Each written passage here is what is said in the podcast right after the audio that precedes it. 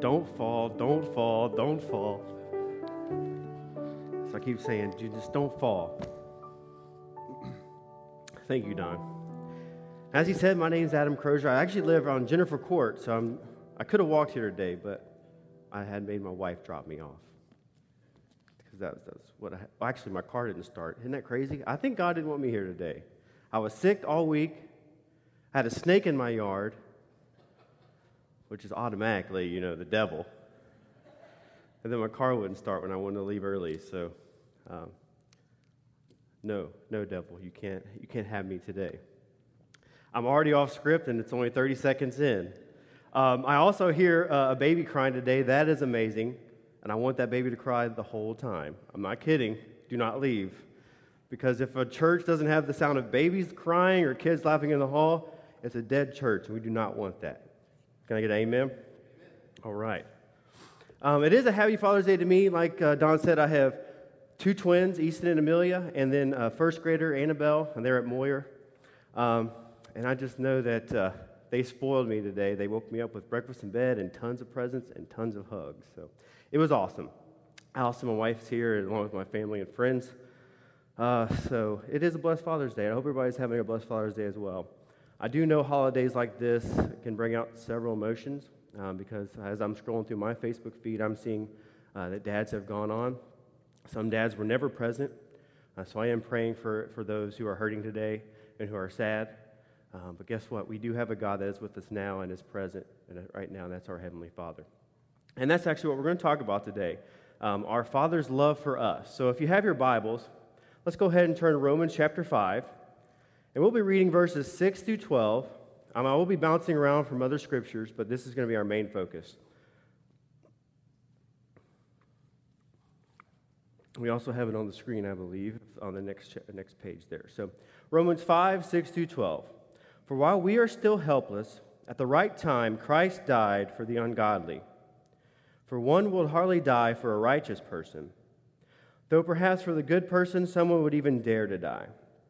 But God demonstrates his own love towards us, and that while we are still sinners, Christ died for us.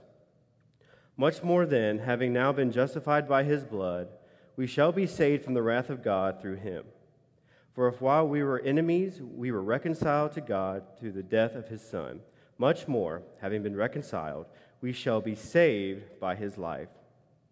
And not only this, but we also celebrate in God through our Lord Jesus Christ, through whom we have now received the reconciliation. Therefore, just as through one man's sin entered into the world, and death through sin, and so death spread to all mankind because all sinned. May God bless the reading of his holy word. Let us pray. Our most gracious and heavenly Father, thank you for your word today, Lord, and thank you for allowing us to gather in your house without persecution. As we take this message today, Lord, let it fall on ears that need to hear and hearts that need to be open, Lord. Be with those that aren't here today. Be with those that are listening online as well. Let them know we care. In Jesus' name pray. Amen. All right, for a while we are still helpless. Isn't that a great way to start the morning? We are helpless. It reminds me of a story about my father, actually, and since it's Father's Day, I have to tell it. There was a moment where maybe he was helpless. He's not a helpless guy, but I'm helpless sometimes, and we all were helpless in this one situation. It was pretty crazy, actually. My dad worked a lot when we were young. My mom was able to stay home in the summer, and I had probably the best childhood growing up in Falmouth, Kentucky. I lived in my own little world with my brothers. We ran around all the time. It was amazing. But when Dad sometimes didn't have to work, occasionally he'd be able to take us on fishing trips to Kincaid Lake State Park, if anybody's familiar with that. But when he took us on fishing trips, it meant we started early. It means we had to get up around, I swear it was 3 o'clock. It might have been 5 or 6, but it was 3 it felt like, especially on a summer day. But that meant the night before we had to get prepared. So we had to get our fishing poles out. We had to get our tackle box ready. We had to go to the bait shop and get our worms and then put them in the fridge, and then we had to go to bed early. So it's kind of a bummer, but hey, we were going fishing with my dad. We were going to spend time with him. So that morning came on, and it actually had rained. And I was so bummed. I said, man, it's raining. He's like, no, this is the perfect environment to fish. So we picked up my cousins. Mom waved us off, and we got to the lake.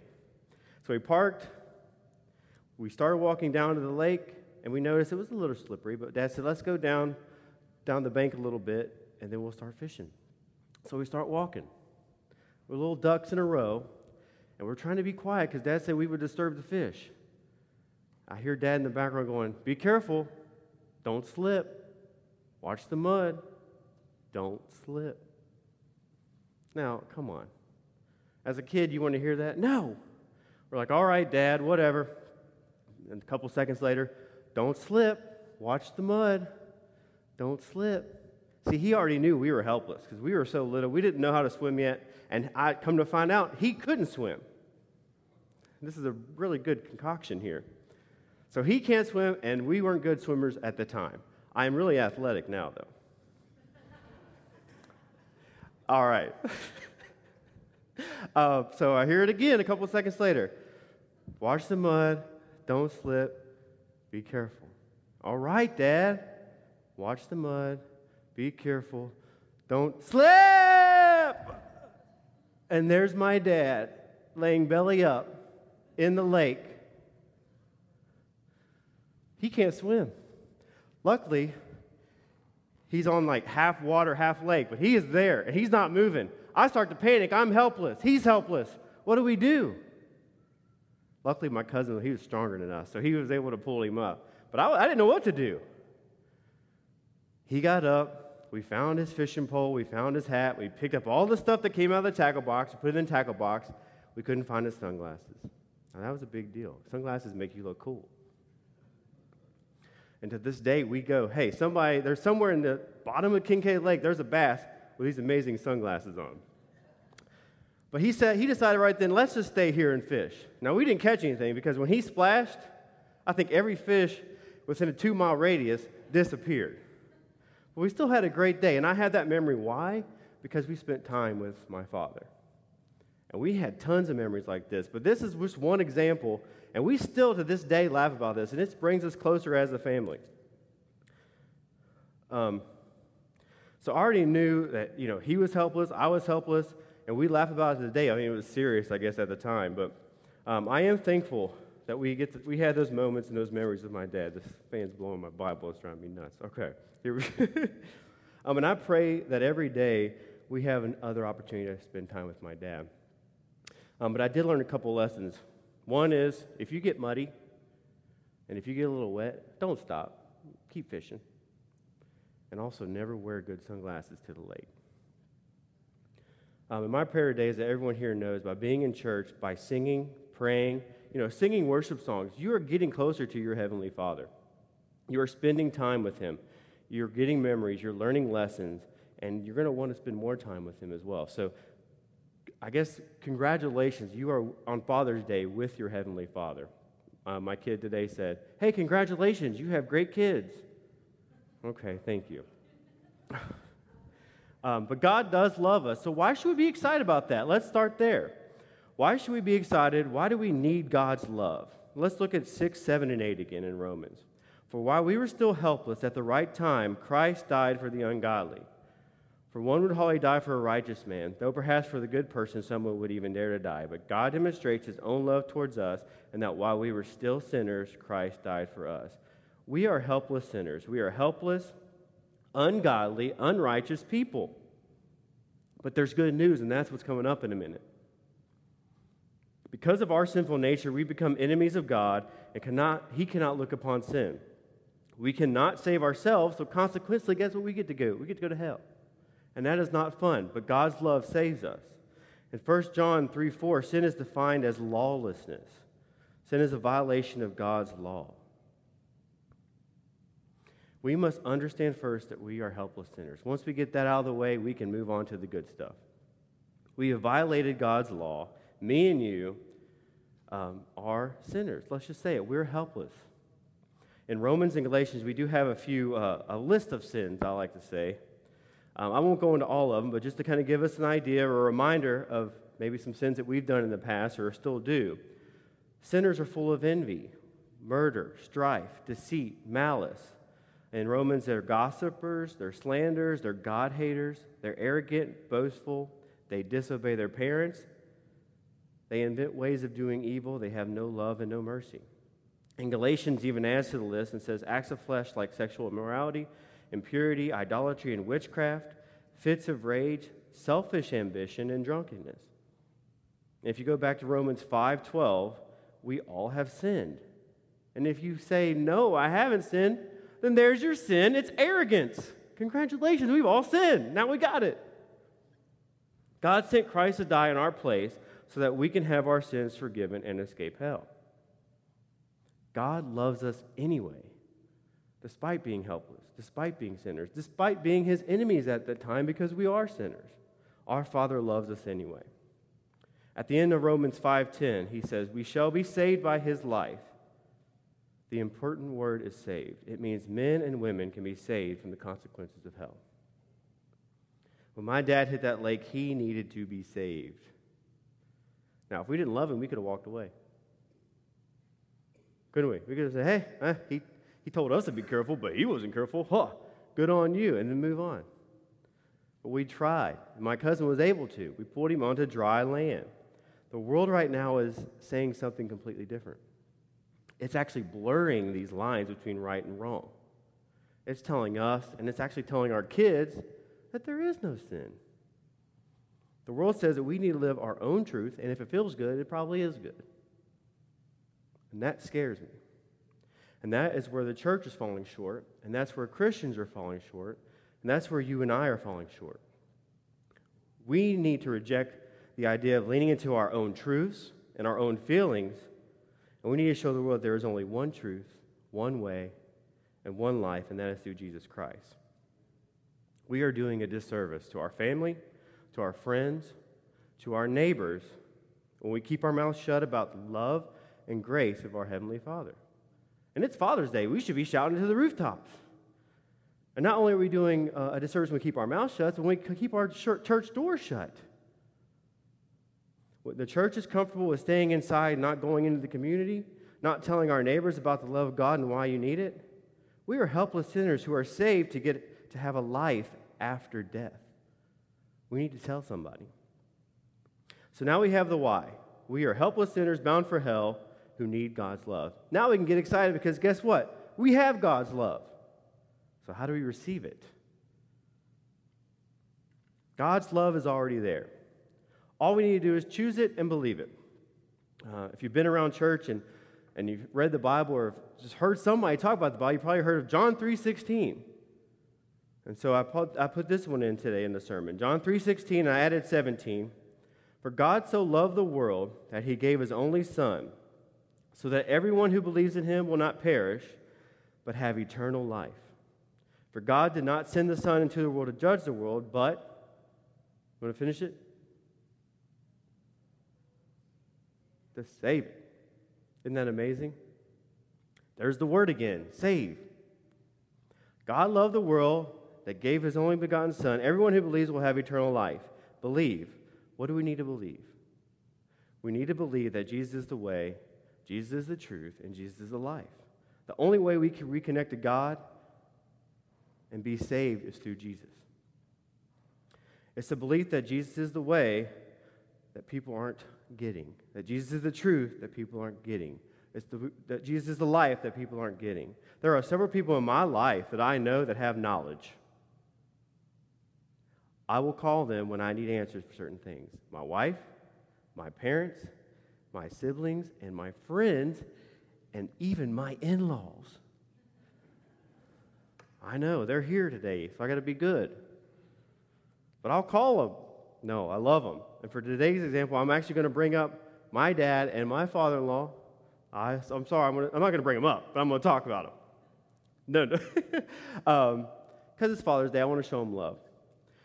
I can call my dad and vent and ask questions and get advice on anything if I need it. I can call him. He's retired, so when I call him, he's always around. Especially recently, since he's a minister, I'm always burning up his cell phone. Like, did you experience this? Have you seen this? What did you do in this situation? My father-in-law, I've spent a lot of time with him lately doing home renovation projects, and he knows how to fix, repair, build, patch, design, cut, just about anything you need to be done in the house. I try to soak up the knowledge. I'm slowly learning on how to do this without his help. I'll just keep following him around, though, until I do know and hold the boards and let him screw things in, because that's what I'm good at. God wants to be that for you. He wants to be that person you call on. He wants you to come to him when you need anything. And who better to go to but the creator of the universe? He's your father. Why not? When you're anxious, he says, "Be still and know I am God." When you're tired, he says, "Come to me all who are weary, and I will give you rest." When you are worried about not making ends meet, he says, "Consider the ravens. They do not sow or reap. They have no storeroom or barn, yet God feeds them." And how much more valuable are you than birds? A little bit more valuable, I would say. Choosing God's love is believing in God's love, and believing in it means we want to spend time with him. It means we want to invest in it, and we want to grow in it.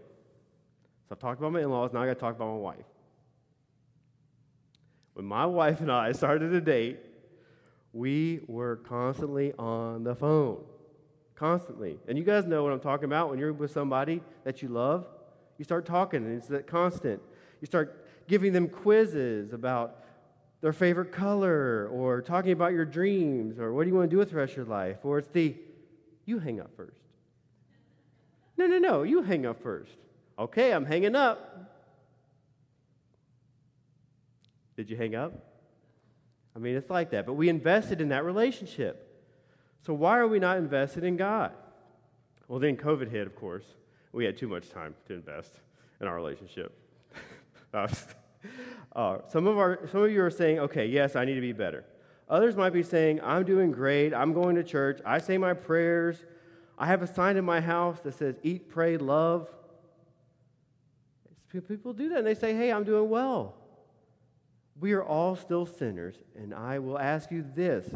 If you're doing that well, why are we still sinning? Why am I still sinning? The answer is very clear to me. I'm not spending enough time with God, right? It's hard to act up when your parents are in the room. You got something on TV, and you look over, and your mom and dad are there. You're like, I better change it, right? It's hard to gossip when you're spending time in prayer and building each other up. It's hard to think inappropriate thoughts when you're using that time to read your Bible. But I hear you, Adam, I have a life to live. I can't spend my time with my nose in a book. Well, you don't have to spend your time with nose in a book. He says, pray without ceasing. Well, Adam, I can't pray all the time, then my eyes will be closed. No, he's not saying close your eyes and pray without ceasing. He's just saying pray without ceasing. Live intentional. Make him a part of your everyday life. You can put scripture in your car. You can put post-it notes in your windows. You could put signs that say eat, pray, love, or whatever you want to do. But make sure you do things that remind you of God's grace. So now that we know why we need God's love, we're helpless sinners, and how to receive it, choose and believe it. We need to know what's next. Now what? Do we keep God's love a secret and only save ourselves? No. We go and share. Matthew 28:19-20. Let's read this. It's called the Great Commission. Go, therefore, and make disciples of all the nations, baptizing them in the name of the Father and the Son and the Holy Spirit, teaching them to follow all that I command you. And behold, I am with you always to the end of the age. Something I love about having my father-in-law and my dad around is that I get to grab their knowledge and I get to have them around to ask questions all the time. Whether it's my dad knowing his scripture, the music, just living life, and my father-in-law and his knowledge of all things construction and repair. I don't think I'll ask my dad about fishing anymore. But I can ask them questions. Now, will I need them to sometimes come up and clean a mess? Yeah, because I'm going to try something and I might not get it done. People are searching for some sense of purpose and identity and truth. And we need to be the ones to say, hey, we know the truth. Let's tell them. God's love is not just for a chosen few. God so loved the world, whoever believes will not perish but have everlasting life. We go back to Romans 5:8. God demonstrates his own love towards us. He loves us. Tell somebody. It's that simple. I was watching an interview of a famous actor this week. I actually stumbled upon it.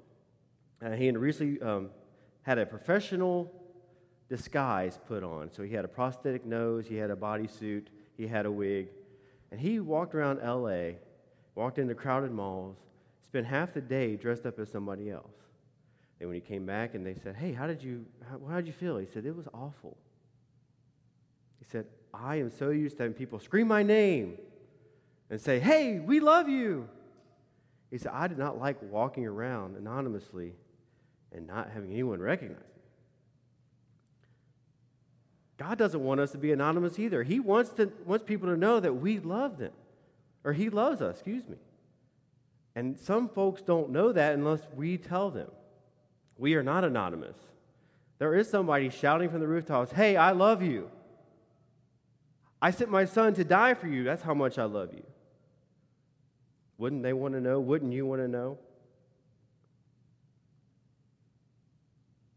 Back to our fishing trip. As we made it home, Dad got dried off, and then we were sitting on the porch. And I remember this so clear to this day. My mom said, what happened? He said, you know what? I was so concerned about watching the kids' steps and making sure that they were safe that I did not care about where I was walking. He sacrificed his own safety to make sure we were okay. God loved us so much that when he saw that we were going to slip and fall into sin, he sent his son to die and rise from the grave so that we could be saved. God's love saves. So as I wrap up this morning, my hope is that everyone here look at the time you spend with God and really ask, could I spend more time with him? Do I have memories? Do I have lessons? Do I know that he loves me? I know I always can. We get so busy and priorities get out of order. Let's reset those priorities today. In a moment, we'll have a time of invitation. And if you need prayer, come up and pray. Elder Don will be here. Other elders are around. You can even pray with somebody that's next to you. You can pray with me. If you want to have that reconnection and say, hey, I need to reconnect to my father, this is the time to do so. It's Father's Day. Why not? He's ready. If you want to have a relationship with God and say, hey, I want to make it public that I believe in Jesus Christ, you also have that opportunity today.